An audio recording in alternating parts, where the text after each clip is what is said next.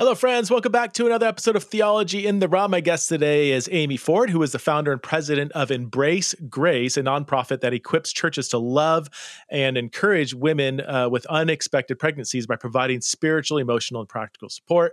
Embrace Grace has over 1,100 groups that are active in churches around the world who utilize uh, the Grace uh, Embrace Grace curriculum. Um, she's the author of several books, including Help Her Be Brave, Discover Your Place in the pro life movement. Uh, Amy frequently speaks nationally uh, at churches and conferences on how the church can change the world with love. I absolutely love this conversation. I learned so much, and I just love, love, love Amy's what I would call a very holistic approach to the pro life movement. I think after you listen to this conversation, you'll see exactly what I mean by that. So please welcome to the show for the first time, the one and only Amy Ford.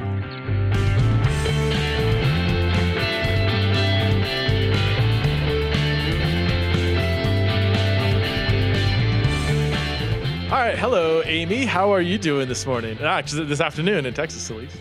Yes, it's good to see your face and talk to you. I'm doing good.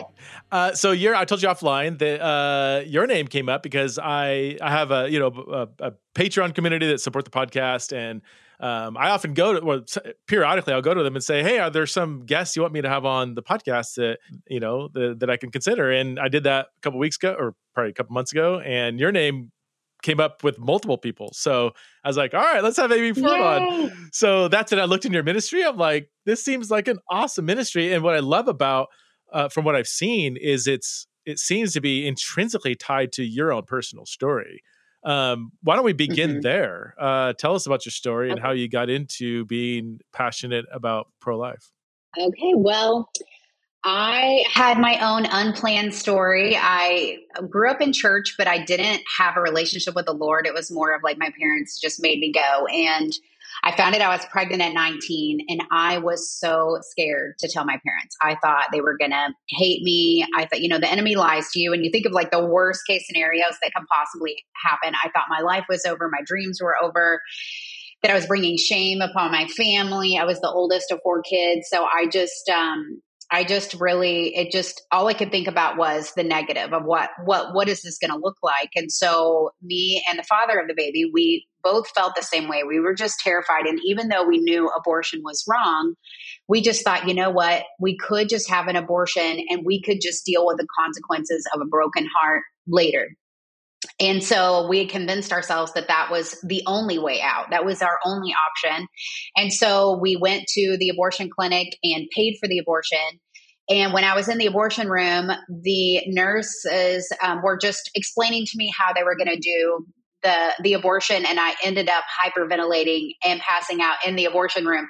I had really up to that point like tried to stuff down all my feelings and emotions and not going to like kind of go in robot mode, you know? And I think it just all came up in, in that moment as they were uh, describing how they were going to do it all. And so when I came to one of the nurses, um, was fanning me she was giving me a drink of water and she she said you're too emotionally distraught to make this decision today you can come back another day, but today you're not getting an abortion, which is kind of crazy because I've had a lot of friends that have experienced the trauma of abortion and they're like, we never had a nurse. Like I was crying mm. hysterically and no one ever really cared. So I definitely think it was a, a very unique experience. Uh, but I went back out into the waiting room and the father of the baby was out there and I said, we're still pregnant. And so we just kind of decided in that moment, like, okay, we'll figure it out. If we are going to be homeless, if our life is over, you know, we, we knew we had each other and so we'll just figure it out together. And we were high school sweethearts. We knew we wanted to get married someday, just not necessarily in the order that it ended up happening. So when I went to um, tell my parents it, that we were pregnant, they definitely were disappointed in the timing, but we also all decided like, let's get married. We were going to wait in a couple years, but let's just go ahead and get married. And so we asked the pastor that had led my husband to the Lord years before if he would marry us. And he said, No, I'm sorry, because you sinned, I will mm. not bless this marriage. Wow.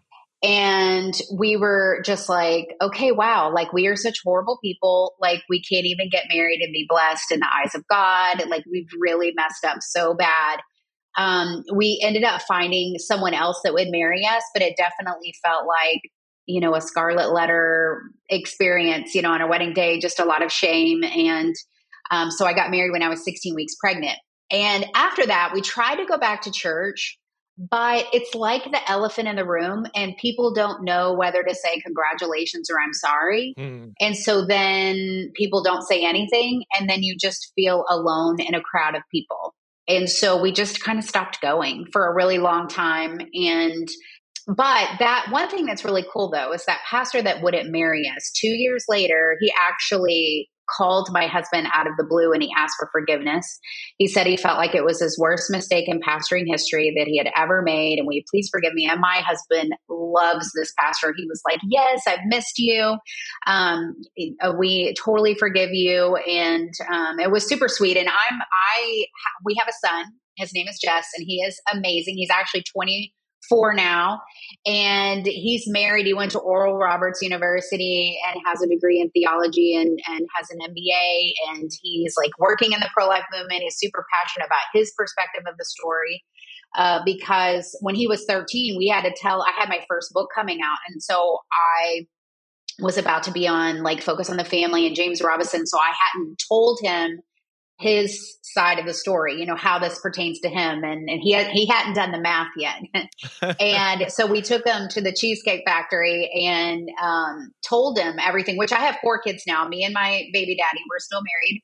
We've been married for um, 25 years, and but we took that oldest one to the to the Cheesecake Factory, which is kind of you know when you take one kid and not the rest, he's like, oh no, you know, am I in trouble? But that's not a good thing. uh, we told him, right, yeah. and we told him, and I had all my friends praying because I didn't want him to like accept it as rejection. I said, you know, we were young kids, we didn't know what we needed, but God knew what we needed. And even though you were unplanned by us, you were planned by God. And you know, so we we ha- asked him afterwards. He was in eighth grade. We asked him, you know, how does this make you feel? Tell us your thoughts and your feelings. And he's just like typical eighth grade boy. Uh, and we're like, okay, well, let us know when you're ready to talk about it. So he one day um, we go to Gateway Church in, here in Texas, and when he was 13, they had asked him to speak for five minutes on how you're an overcomer. They picked like five kids to do this, and so he was like processing what he was going to talk about. And he came into my room and he's like, "Mom, I think this is what I'm going to say." And he said, "I was an overcomer before I was ever even born, and that Satan had a plan to take me out, but I'm here. And so how can I use my story and how can I use my life to change people, to lead people to Christ?" And I was like, "That." That is amazing. And that he had that perspective. And, and when he was 16, that pastor that wouldn't marry us, he asked me to come speak at his church. So we live in the Dallas Fort Worth area, and this pastor had now moved on to Austin, and he's a pastor in Austin, Texas. And so, which is about four hours away. And so uh, he was very open with his congregation before I had gotten there, leading up to the week I was coming, about what he had done years before. He said he had a Pharisee heart and a religious spirit, and this is what I did to them, you know, 16 years ago. All of this stuff, and even kind of what God did in his own heart, because he had some healing that happened about grace and things that he wanted to share about. And so when I got there, I spoke, I did my thing, and then afterwards, he asked me and he asked my son Jess, who was 16 at the time, to come back on the platform in front of this is in front of the whole congregation. Wow.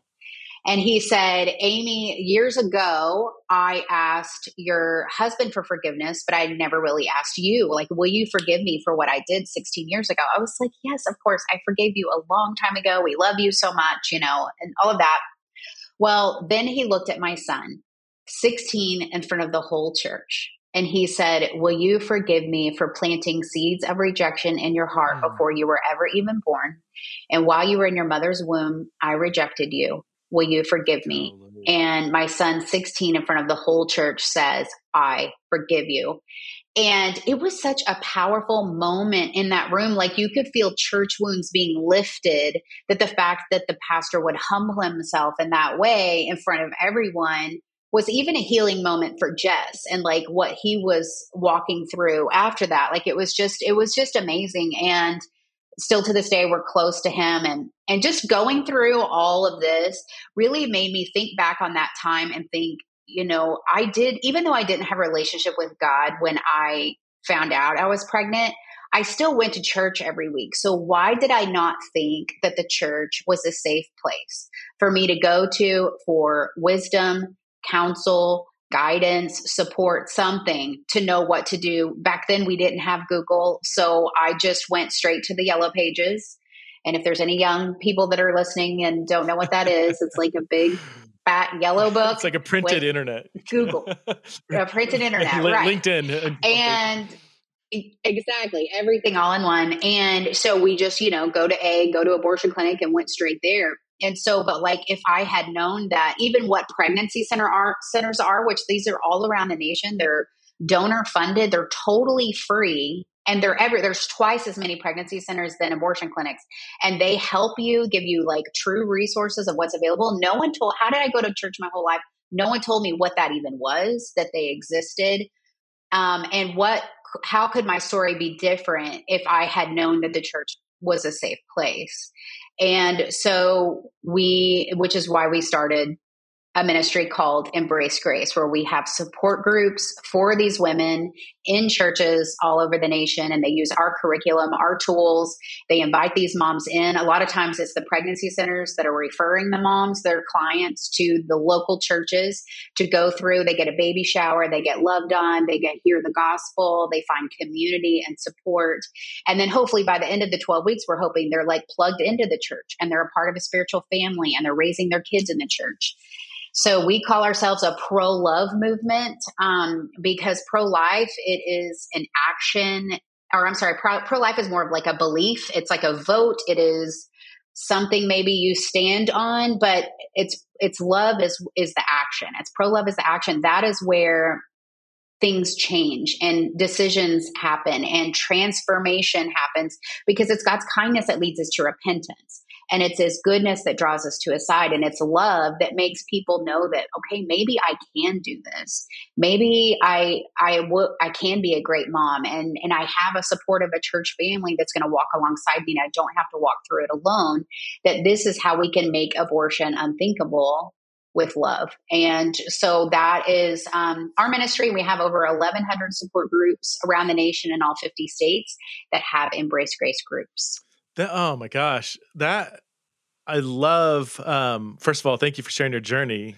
That's a tearjerker to, to that that moment of reconciliation and forgiveness and, and real like hats off to that pastor because when you told me the story I, I, was like a little bitter at him i'm like come on like what, what do you mm-hmm. you're like pushing people towards abortion by saying i'm not going to marry you don't you want them to get isn't that kind of even biblically i think there's a verse isn't there in the Old Testament somewhere says, you know, if you, I don't know, maybe, maybe, yeah, if you sleep together or something, you should get married. Maybe there's not. I don't know. But um, I, I, you guys were doing the right thing, and you very easily could have done not the right thing. And anyway, that's amazing. I, if he's listening, hats off to you. That that's uh, in in a in a in a world where I think leaders, Christian leaders, are keep getting a bad rap of being arrogant and narcissistic and power mongering and here, here's one who demonstrated not that. Um, I, your your story is interesting to me because a few years ago, I read a study from Lifeway and I actually pulled up some of the statistics. It's a th- this one actually it's a 2015 Lifeway study where it said that 70 percent of women who get abortion identify as Christian, and you might say, well, okay, they just say they're Christians, but of that 70 percent, 23 would be evangelical Christians who and and and you know, a quarter of them like go to church, you know, at least once a week. Like they're they're they're as far as we can tell, like these are these are church going, Bible believing uh, Christians who believe that abortion is wrong, and yet they get an abortion. And when they went into some of the reasons why, is very reflective of your situation. Well, if I have the baby, mm-hmm. there's going to be so much shame that this mm-hmm. is maybe the better option. That that's a that that that adds some complexity to the social environment of why people get an abortion. We, you know, it just I, I'm I'm pro life. You're pro life on a moral level. Uh, to me, it's I um I don't think getting an abortion is morally right, but there's social factors that go into it. They're a little more complex. Right. It's complicated. Right, for sure. And the abortion rate, it, it, pretty much is the same inside the church as it is outside. There's no difference. And it's one in four have had abortions. So 25% wow. of our churches, a lot of times are women that have had abortions. And so a lot of times people aren't talking about it. There's a lot of shame even in a past abortion. And I've had every time I speak, I always have people come up to me and whisper in their ears, you know, like I've I've had an abortion and but you know, sometimes they'll say, but God's healed me. And I'm like, well, why are you whispering mm. then? And like if we can tell our stories, we know that that Revelation 12 11, it says, We overcome by the blood of the Lamb and the word of our testimony. Like our stories are healing. And we can be the person that we wish we had years ago when we made that decision or if someone made that decision in their past and who did they need in their life when that happened like did they need a support group did they need someone to say i'm in this with you you're not going to have to walk through it alone did they need someone to say you can do this well you can be that for someone else and we've seen so many women turn become more vocal in their stories by leading embrace grace groups and sharing with the women like i've gone through this and i don't want this for you because it was a super traumatic experience and these women are in our pews. One time I spoke at um, this arena. It was a, a, women's conference through my church gateway, and it was over 10,000 women were there and here in Fort Worth. And I they did an interview with me and then they were done and they were like, Thank you so much for Amy for sharing. And I said, you know what, I want to say one more thing. And I said, There is ten thousand women in here, and so maybe twenty five hundred of you have experienced an abortion. And I just want you to know that that God wants to heal you. He wants to heal your heart, that you are qualified for ministry, that you can um, go to Him and ask for forgiveness, and He wants to heal you. And and now go and be the person you wish you had in your life during that time. Who did you need? And just said like a couple of sentences, and that was all.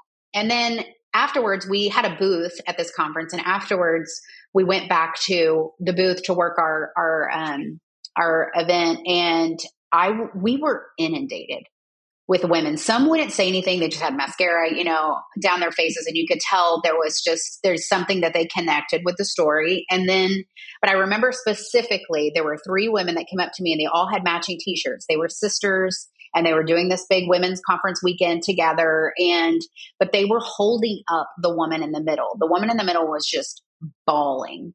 And one of the sisters said she was really touched by what you said and she wanted to come talk to you. And so I waited for her to kind of get her emotions together. And I'll never forget what she said. She looked at me and she said, You mean to tell me that God can use me? And it was like no one had told her that before. Like no one had given her permission or even talked about this topic on a ministry platform that she always felt like she was the friend, she was the the one that can't because of a past decision that she made. I really believe if we can help talk about this more, number one, it will prevent future uh, abortions, but also if we can help heal women that have had them in our past um, free people free people. Hmm. and it will be contagious. You know the freedom that happens. There are great abortion healing curriculums that are out there that people can ha- have as well. Just like embrace grace you can have an abortion healing curriculum in your church. There's g- lots of great ones out there. I know my church gateway is a multi-campus church and they have abortion healing groups at every single campus. Mm. like it's very important and um, women need freedom in this area, and we need to be talking about it more. And even in the movement, like I had no, if someone would have said, I work in the pro life movement, mm-hmm. I would have had no idea what that meant. Like, we didn't start Embrace Grace thinking we're starting a pro life organization because I had no context as to what that would mean if I had to guess. The only thing I could come up with is that maybe that meant picketers, like outside abortion clinics, because that's the only thing the media likes to show. And it seems like it's always like one person that's like maybe you don't want that person to be showing on it. and but I had, would have no idea. And I remember after we had started Embrace Grace, we became a nonprofit. All of that, we were at kind of a, a, conference where it sort of was a pro life conference, but I'd never heard of them ever. But it was over a thousand people were there. And they said, Hey, if you do this panel, we'll give you a free booth. And we were a baby organization. So we were like, Sure, you know, we'll do that. Never heard of you, but yes. And so we set up our booth and I'm walking around and looking at all these vendors, and the vendors are pro life organizations that are boots on the ground and I'm walking around and it's like maternity homes for homeless and pregnant women. It is grants for single moms. It's it's so many great resources of organizations. And I'm like, how have I gone to church my whole life and no one ever told me that there's a whole world of resources out there to help these women? And how many other women are going and having abortions because they don't know that this exists? Like, how can we put a spotlight on all of this great stuff that's happening? And the church, we can talk about it more. It doesn't, we don't have to talk about the politics if a lot of pastors want to shy away from that, but we can talk. This is a people issue. And we can talk about this and love and talk about the how to uh, solutions, you know, of how we can help as the church because the church has all of the the resources available. They have the people. Like we keep looking at churches as a building, but it's a people, and we have the attorneys, we have the HR experts. We have people that have cars they don't want anymore. They, I mean, we've got all of the resources within the church. There's over 300,000 churches in America. Like, if we all were doing something with this, we could make abortion unthinkable.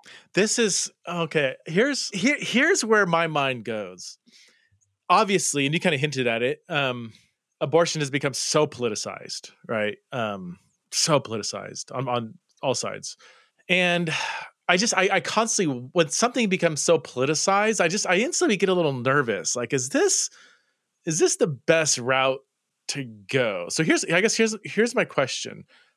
Is are is changing abortion laws politically is that the most effective thing we could do or is changing the culture that fosters like like you your story and, and many in this study like well, I don't want to have an unplanned pregnant. I don't want to have a kid out of wedlock, whatever, all the shame and everything. Or how am I going to care? How, you know, I'm 15 years old and how am I going to afford this thing? Even if I did want to, even if there was no shame, like there's so many social factors that go in.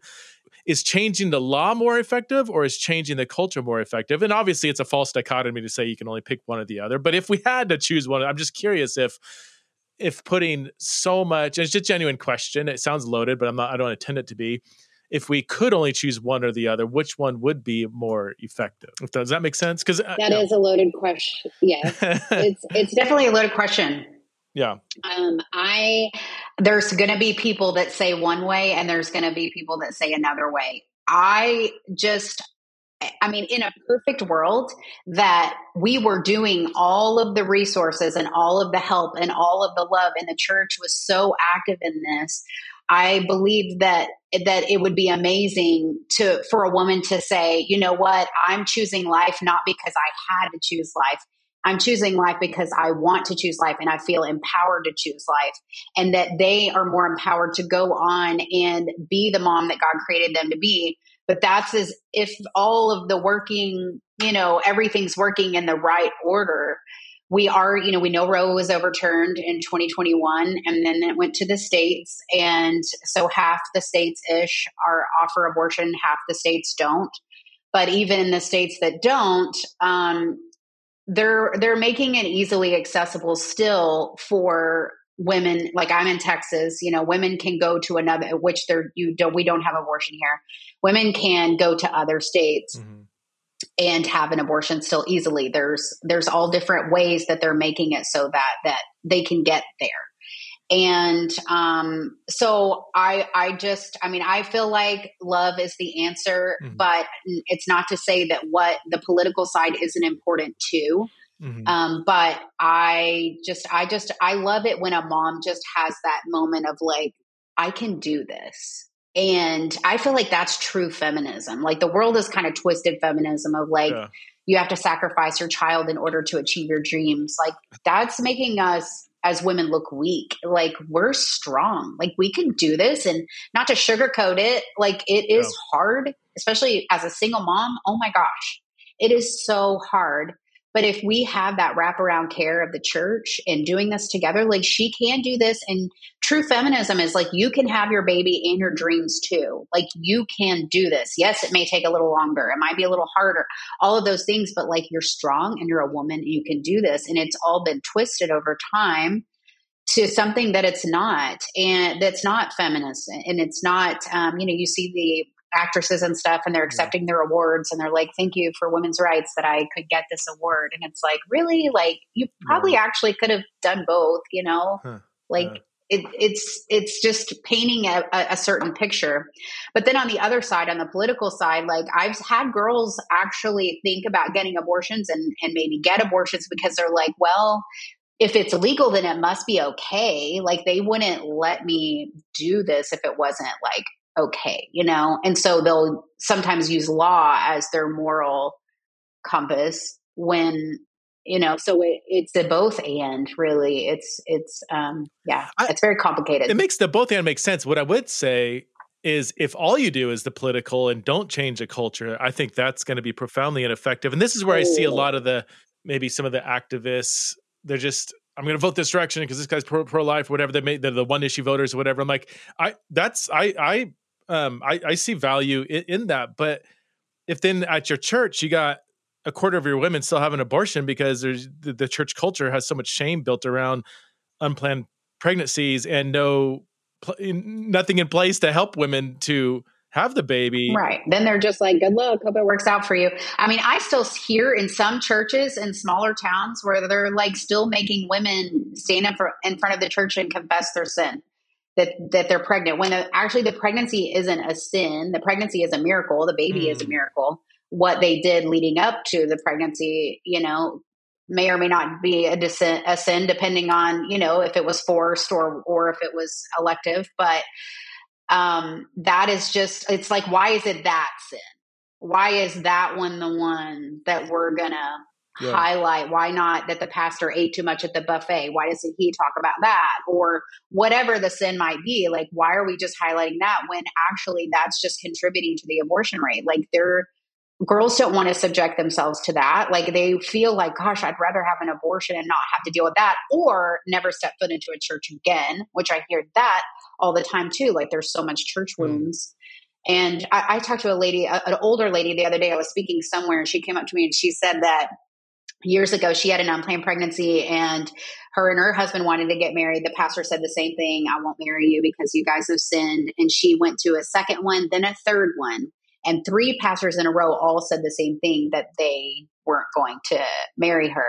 So the fourth one, they just decided not to tell him that they were pregnant and he just married them. But because of that, they had been married for like 50 something years and they had never stepped foot in a church ever. And her husband had recently passed away, like within the last six months when she was telling me this story. And she said that right before he was passing, there were churches in their neighborhood that were bringing her like food and stuff, and even stuff that he saw when he was in he had cancer. So like things that he saw as he was passing, like made her think like, is there a spiritual realm? You know, is God? Mm.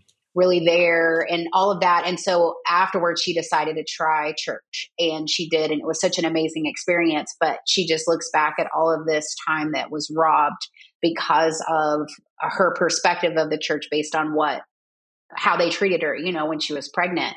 Um, and that her husband went on without ever having that experience. And there's people like this everywhere that have church wounds and things of specifically around this issue that's so hard. It's like I I, I don't. It, it definitely is contributing to the abortion rate where women in the church don't feel like they can talk to them because what does that mean? And women outside the church don't feel like the church is a safe place to go to to talk to for support. And I would say like when I when if I ever have a pastor that's like, "Oh, I don't really know if this is for us." The reason like embrace grace, the reason a lot of times is number 1, they'll say, "Well, we don't have pregnant people in our church." And I'm like, "You do. You actually do have pregnant people in your church for sure." But say you know, because they're probably going to get abortions. Like if you don't know about them, they're probably go- or they're just leaving and not coming back. But say it is like a teeny tiny church that's like 20 people and it's senior citizens, and you just know for sure that there really aren't pregnant women in your church.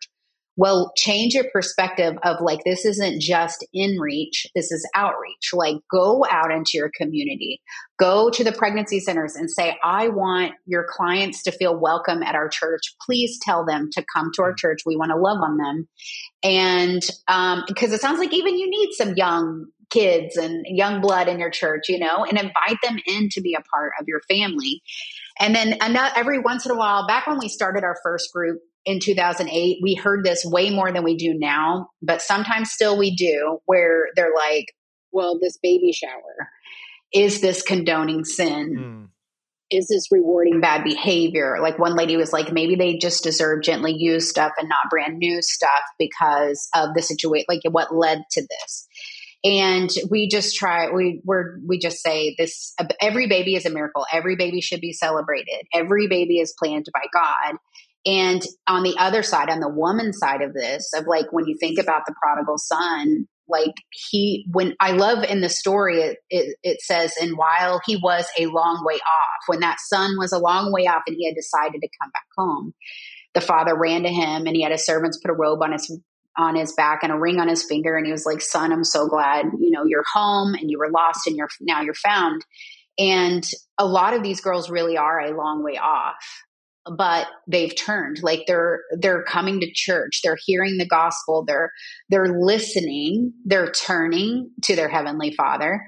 And we can be a part of the celebration. You know, he didn't say, go get the leftovers from yesterday and let's throw a party. He said, let's kill the fatted calf.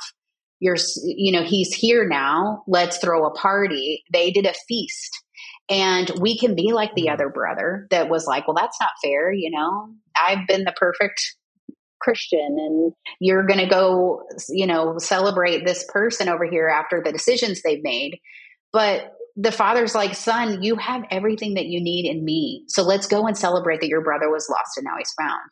And so, which one are we? Like, are we a part of the celebrating? Are we a part? Like, how awesome that we get to partner with God and be a part of this experience of like a cool prodigal party? Because we see even women the night of the baby shower choose that night to surrender their life to the Lord. Like they're so moved by a congregation that is wrapping their arms around her and buying gifts for their baby, like in the favorite color, you know, whatever theme they want for their baby, if it's a boy or girl, if they want Western or safari, you know, whatever it might be, like that they are getting so specific and unique in loving on her in that way and, and celebrating with her about this life. They want that kind of love for they want to be a part of that. They want to surrender their life to their heavenly father. And we've seen some churches even do an altar call you know at the baby showers. People get saved at them. They're bringing family members that are getting saved. It's pretty amazing because it really is it's this kindness that leads us to repentance. Mm. it's love that does it. It's not you shouldn't do this anymore. And that's that's another thing about the prodigal son. It wasn't like as soon as he got home the dad was like these are all the things you did wrong. Yeah. You know, you shouldn't have been with the prostitutes and you shouldn't have wasted all your money and all of this stuff. He's like, oh my gosh, you're home, you know, and, and they just had a party. And it's, it's, we're, it's not our job to fix people. It's our job to love people. And we can create a, a an atmosphere where the Holy Spirit can move and transform their hearts. And uh, so many of these girls are so hesitant to even step foot in a church because they're like, one girl said one time I invited her, I could tell she was pregnant, started a conversation with her, and she's like, Can you give me one more week? I need to stop smoking cigarettes. And I'm like, you, but you can come now. And she's like, well, I don't think I can if I'm doing that. I'm like, no, you can. but that is what the perspective of a lot of people of what church is. They think it's for perfect people and they have to get perfect you know, I'll put that in quotes to get there. I mean, all of us, we all are, are, can be messes at times in our life. And it's like, what are we project? We're projecting that we're these perfect people that go to church on Sunday. So they don't feel comfortable and they think the church is about behavior modification when really the church is about a heart transformation, that that is what we want to, to create an atmosphere where God can change hearts. And not to say we don't preach the gospel, we don't talk about sin. We do talk about sin, but it's all wrapped in love. They feel so much love from us that they're like, these people are for me. They love me. So, like, whatever they have to say is because they love me so much. Um, but we have to change what the perspective of the church is. Like so many times, the church is known more for what they're against than what they're for. And what we are for is for love and, and for loving people. We are not just souls with bodies, but embodied souls, which is why our mental health and even our spiritual health is integrated with bodily health. So, taking care of your bodily health is important, which is why I love AG1, which is a foundational nutrition supplement that supports your body's universal needs. AG1 supports your gut health, stress management, immune system, and just your overall well being. Ever since 2010, AG1 has led the future of foundational nutrition by continuously uh, refining their formula to create a smarter, better way to elevate your baseline health. And I can personally notice the difference. I've been taking AG1 consistently for over a year and a half now, and I have noticeable sustained energy throughout the day, more mental clarity and focus, and I could live with the peace of mind that my overall health is being improved since I'm giving my body the nutrition that it needs. And even though I try to eat as healthy as I can, you know, I, I travel a lot. So, like, for instance, last week I was in Texas and I literally ate barbecue every single meal. Not, not just every single day, but every single meal. Not even joking. I wish I was. Um, so even I, as a healthy either, eater, I, you know, I splurge once in a while, which is why I one of the many reasons why I need to take AG1 to help boost and blast my body with all the nutrition that it needs. So if you want to take ownership of your health, it starts with AG1. Try AG1 and get a free one-year supply of vitamin D3, K2, and five free AG1 travel packs. I use these all the time when I travel uh, with your first purchase. If you just go to drinkag1.com drinkag1.com forward slash TITR. That's drinkag1.com forward slash TITR. Check it out. Hey friends, the Exiles in Babylon conference is right around the corner, April 18th through the 20th in Boise, Idaho. All the information is at theologyintheraw.com. If you do want to attend live, and I would highly recommend if you can afford it, if you have the time to come out to Boise, Idaho, attend the conference live. Space is filling up, so you want to register ASAP. We are tackling loads of really important and very controversial topics. We're talking about deconstruction and the gospel. We're at where we're going to hear from people who have had a journey journey of deconstruction, tell us why they did so. We're, we're going to hear from women talking about women power and abuse in the church. We're go, going to talk about LGBTQ people and the church. We're talking about different Christian views uh, of politics. Uh, that should be loads of fun, if not really intense. And we just added a very important pre conference symposium on the theology and politics of Israel Palestine and we're going to have different viewpoints represented. Various discussions are going to be engaged in with that really important conversation. So come to Boise. You can ask questions, you can engage the speakers, engage other people who are at the conference. It is loads of fun. It really is, I would say, the highlight of my year. So again, April 18th to the 20th, Boise, Idaho. Check out all the information at theologyintheraw.com.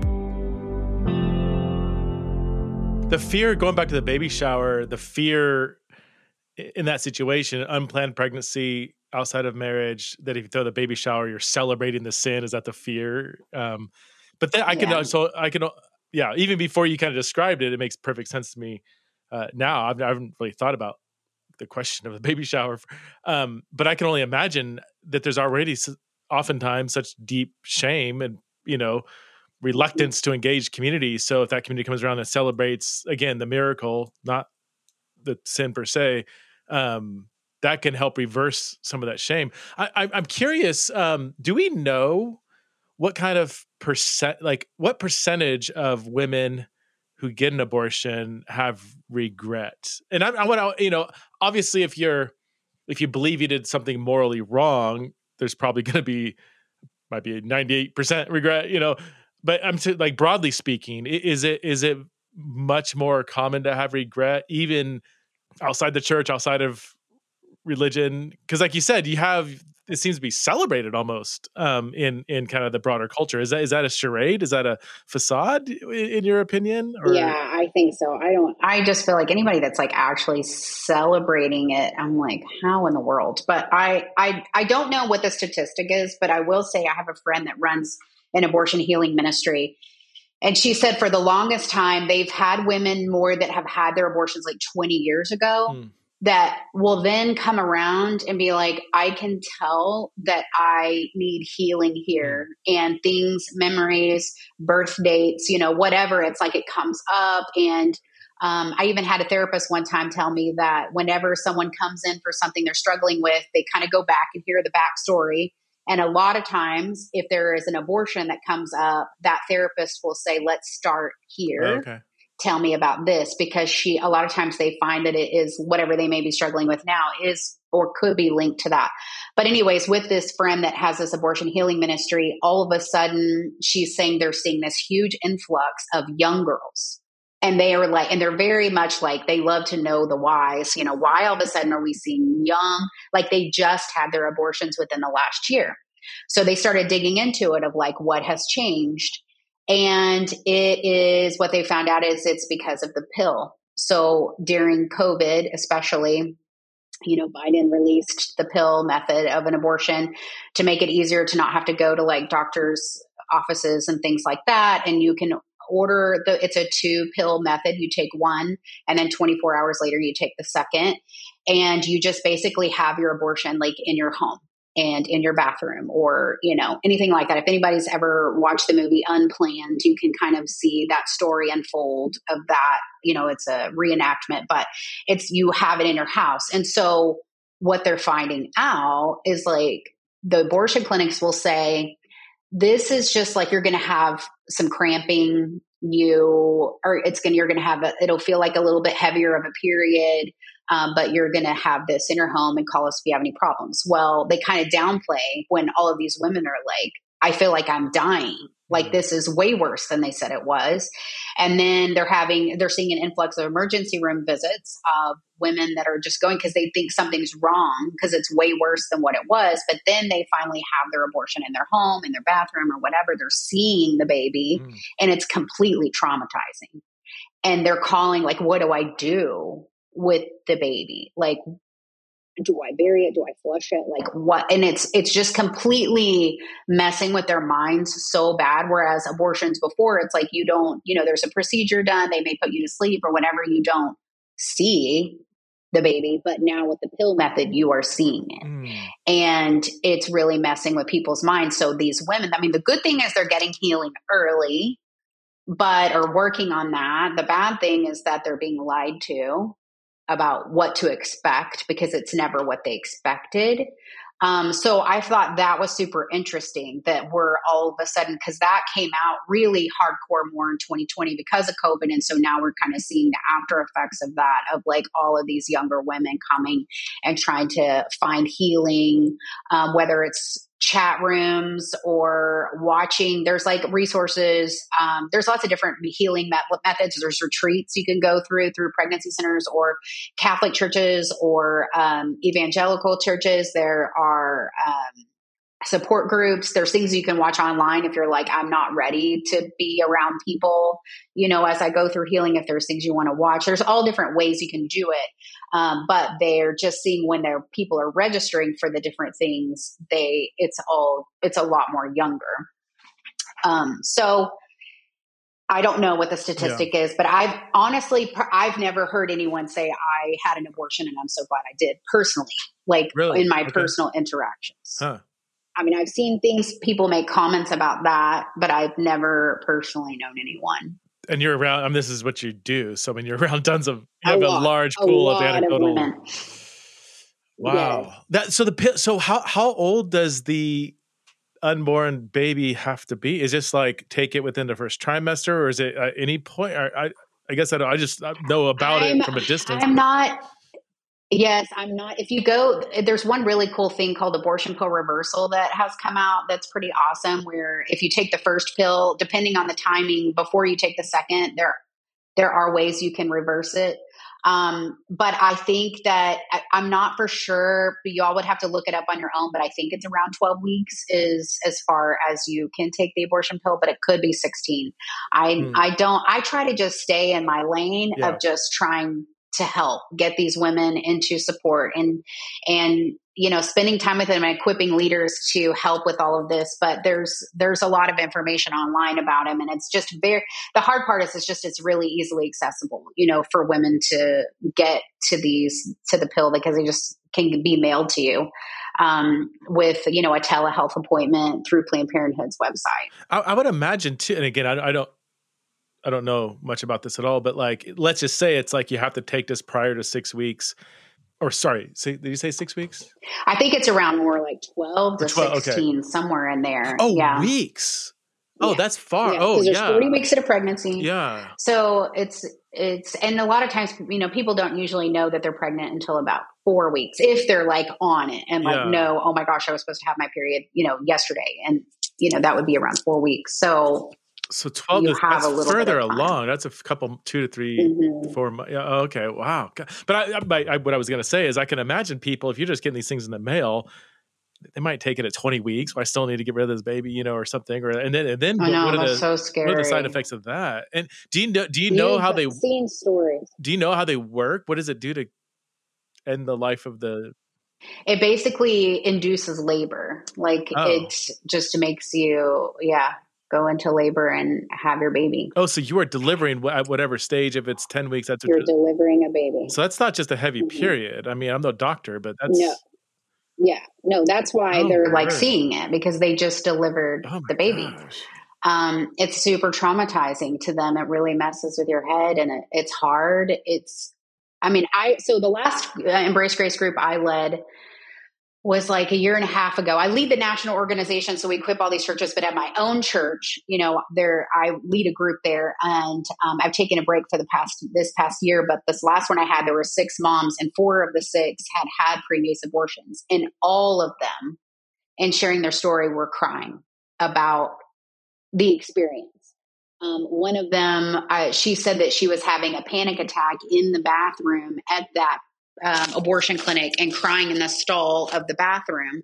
And that one of the nurses came in to check on her. And she said, you know, we do give you one, um, you know, after the abortion, they, they gave her one um, complimentary like therapy type appointment, you know, after you have your abortion. And so, but she was like hysterical. They, she went through it, then had that after appointment, bawled all the way through it. But she said it didn't even feel like it was more clinical. It did they, it wasn't that they cared or anything. And she still weeps over that. She's like, I will never go through that ever again. And, um, it's just hard. Like, and, and I don't, I just think that people aren't really talking about it. Hmm. I really feel like we can create a Me Too movement with this issue, Hmm. you know, but it's if we had more people talking about their past abortions, I think that it would help give other people the courage to say, that was me too. And and even like pastors and platforms like that's a great way to do it. And again it's like you don't have to get into the political part of it if you don't want to. This is just real people that have gone through really hard things and they don't know where to turn to. There's so much shame around it and regret. And it and for a lot of women it's really held them back to do all the things that God's called them to do because of struggling with their own shame. Like how can we help get them to healing and help them be set free so that they can can be the change you know? And and because those are like amazing we have so many women that have had abortions that lead embrace grace groups and they are so powerful so amazing like to think if they were and a lot of them say they were they felt like they were held back for a while, you know, because of their own shame and that there weren't really a lot of resources of people talking. Like you have to go hunt for it, you know. But I'm so glad for people like you and and and that are shining a light on this issue and not um wanting to stir the pot by talking about it when really we're just talking about love, you know, that we we want to help be the change. How can we be the person a support system for someone that's making that decision? How can we walk alongside her to make her know that she's not alone? Like even with my own pregnancy, like people just sort of backed away. And it's not that they didn't like me anymore. It's that they just didn't know what Yeah. to say, you know, do what did they say? So how can we empower people to like lean into that? Be go check on her. Say I don't. You can say I don't know what to say, but I'm here for you. Mm. But I'll just tell you, everyone that's listening, like a baby's always a miracle. Like say congratulations Okay. um because no matter how the baby got here like a baby is a gift from the lord and whether she chooses to place for adoption or to parent um she you can be there with her and even after the baby. Like it's not just about pro birth you know we're not just trying to help her choose life. We want to be in this with her. And that's what's cool about the church. Like we could walk alongside a mom forever if she'll stay connected you know and all of that. Like that's that's the beauty of the church the other side likes to say, oh, you only care about the baby, you don't care about the mom. And that's so not true. Like, we love her, we want to help her. And we have so many stories of women that have been empowered in their decision and had wraparound care from the church. And, and it's just amazing to see when the church steps up and says, I can help with this and I can help with that. Again, meaning the people. And the church can as well, like the organizational part of the church, but really it's the people. We've got all everything between all of us. Like that's we're the hands and the feet and the fingers and the toes. Like we're all of it that can help walk alongside mm. her. I was just thinking as you're talking, Amy, and this is, it is what it is. You know, I'm 48 years old, been a part of lots of different churches, it, many you know different kinds of denominations, traditions, different parts of the country, across the different you know across the United States and outside the United States. I don't. I'm just kind of doing the memory Rolodex. I don't think I've ever heard abortion or caring for mothers with unplanned pregnancies ever mentioned Yeah, ever. I know. That, that's that's I, I twenty. hardly ever do yeah, that's That's a lot of a lot of church services. and not and and, and not even uh, or even mention like, hey, we have this program that you if you are Yeah. you know n- not even like pointing people to kind of like a minute. I, eh, may- may- I could have maybe I've missed it if I've been a part of a bigger. Maybe they did have some ministry that I wasn't aware of, but I just I recall I don't remember ever. But then you said twenty five percent of the women. yeah, right. It's a huge demographic.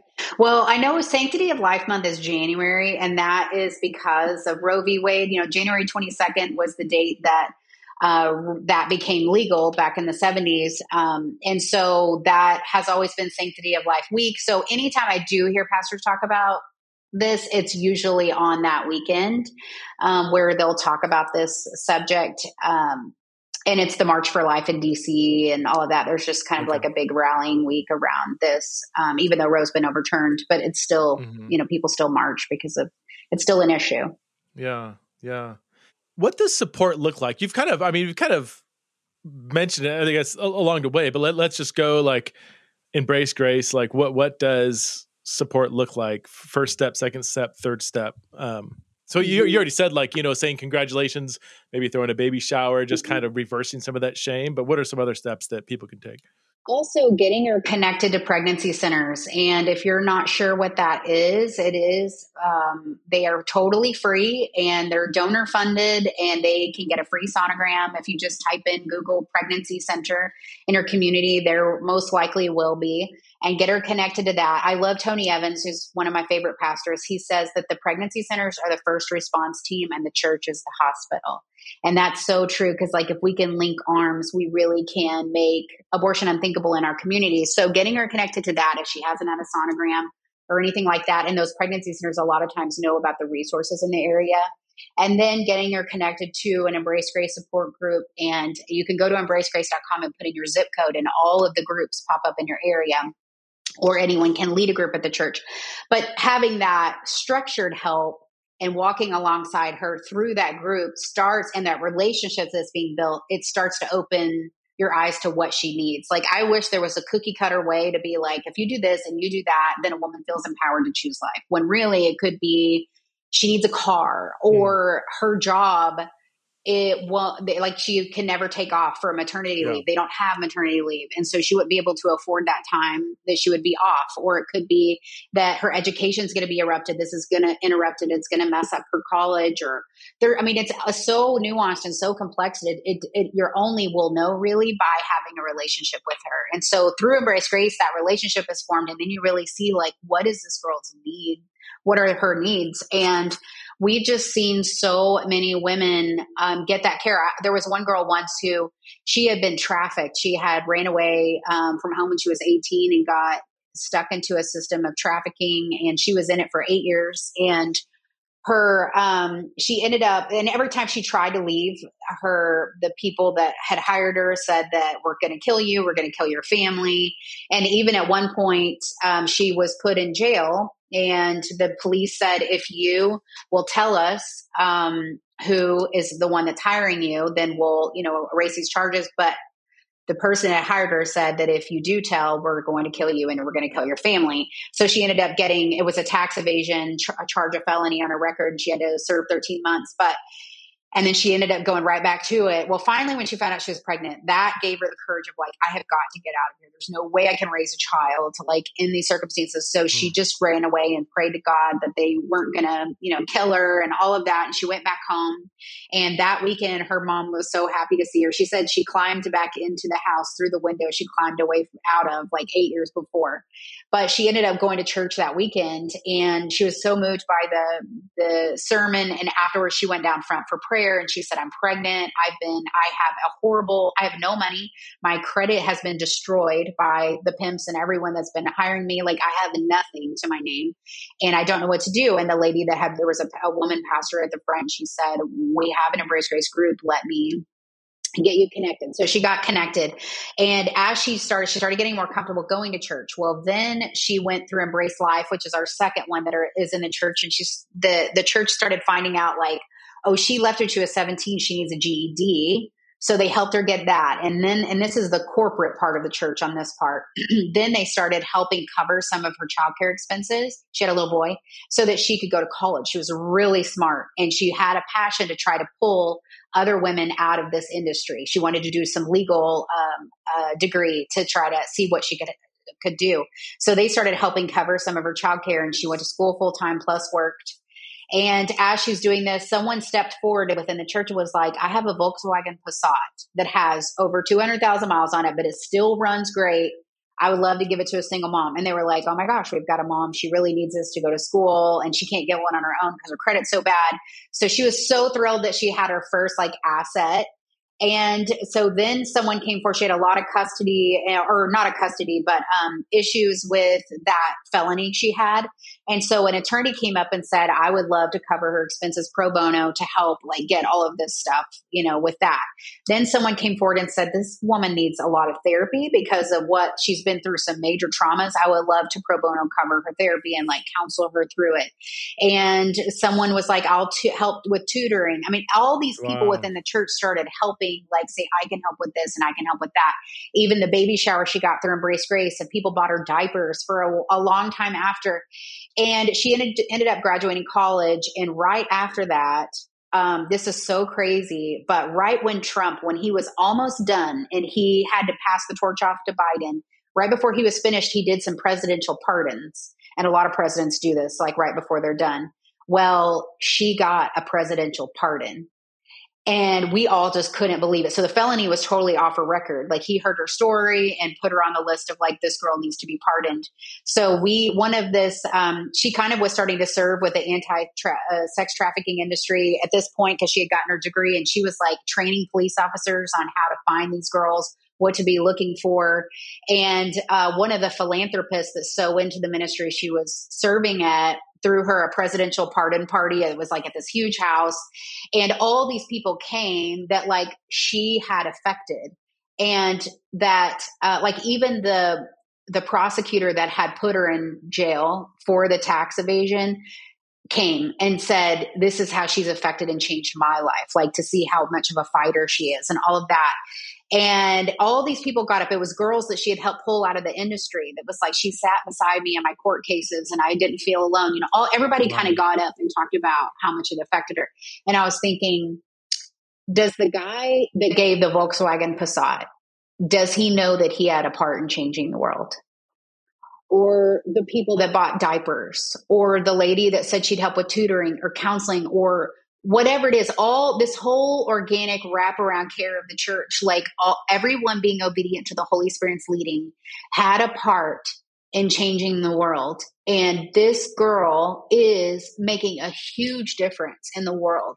But it took a lot of people to help her to get there. Not to say that she couldn't have done it on her own. It could have, it may have taken a lot longer or whatever, but she definitely was thankful of the church and where she would be if she hadn't had that community and support that around her to get her to where she is today.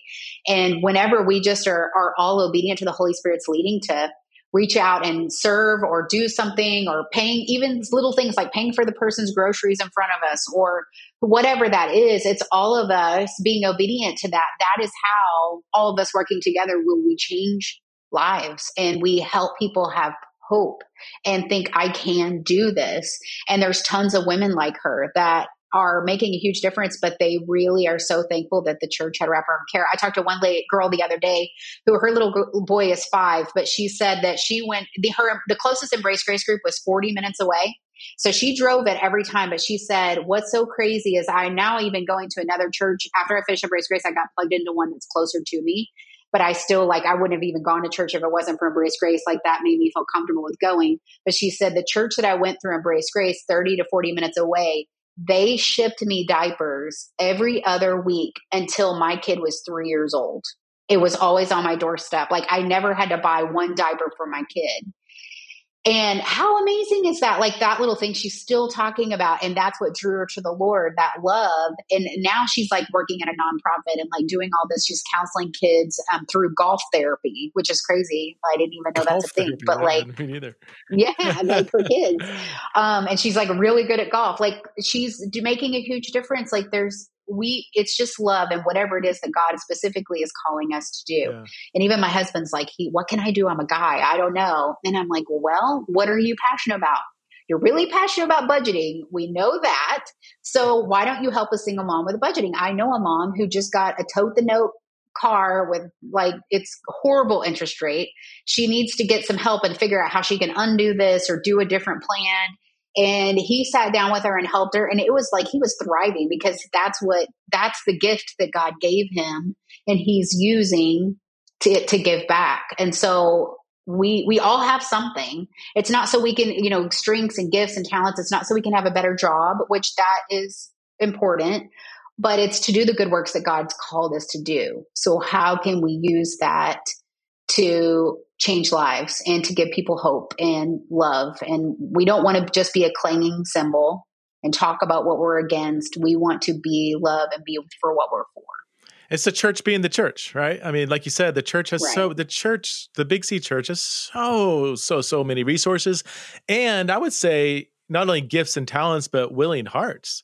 Like if people mm-hmm. knew that there was these girls that have the choice between abortion and having the baby and if they had the resources around them the psychological spiritual and even material resources that they would definitely choose life. If the church knew that tons of people would jump in and do it. So it sounds like i mean embrace grace is just bridging those two worlds together putting people that have the resources exactly. the desire to help connecting them with people that have the needs and need help. And gosh what an amazing ministry. Exactly. um tell us we're uh pretty much out of time. I thank you. God it's yeah, love hearing your heart and your and your story and and I love the title. I'm a big Grace guy, and I I love how that's an emphasis in this whole thing, and it it completely makes perfect sense.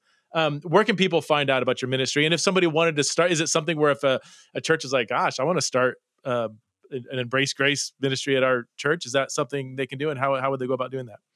Yes, just go to embracegrace.com, click start a group. It doesn't mean that you are, it just means you're like getting more information. We'll send you a, ch- a sample chapter um, and you can start an Embrace Grace group at your church and, and also look to see if there are other churches in your area that have one. Also, we have Embrace Legacy, which is for young single dads. So, any men out there that are listening and you want to mentor and walk alongside a father, a young mm. father, we have the curriculum and everything that you can lead that as well. It's great to launch both of them at the same time. Um, and also, one last thing is I have a book called Help Her be, Help Her Be Brave, Discover Your Place in the Pro Life Movement. And it has over 300 ideas of how to get involved in the movement oh, wow. and lots of great stories. So if you're still like, I still don't know what it is that I can do, there's super simple things. And then there's big things like getting involved in certain organizations. Uh, but it just gives you lots and lots of ideas. At the end of every chapter, it's just bullet points of tons of ideas. So mm. check that out as well. You can get it on embracegrace.com or Amazon or um, Barnes & Noble, any of the bookstores. That's awesome. Well, Amy, thanks so much for being on Theology in the Raw. I really enjoyed the conversation. Yeah, thanks for having me.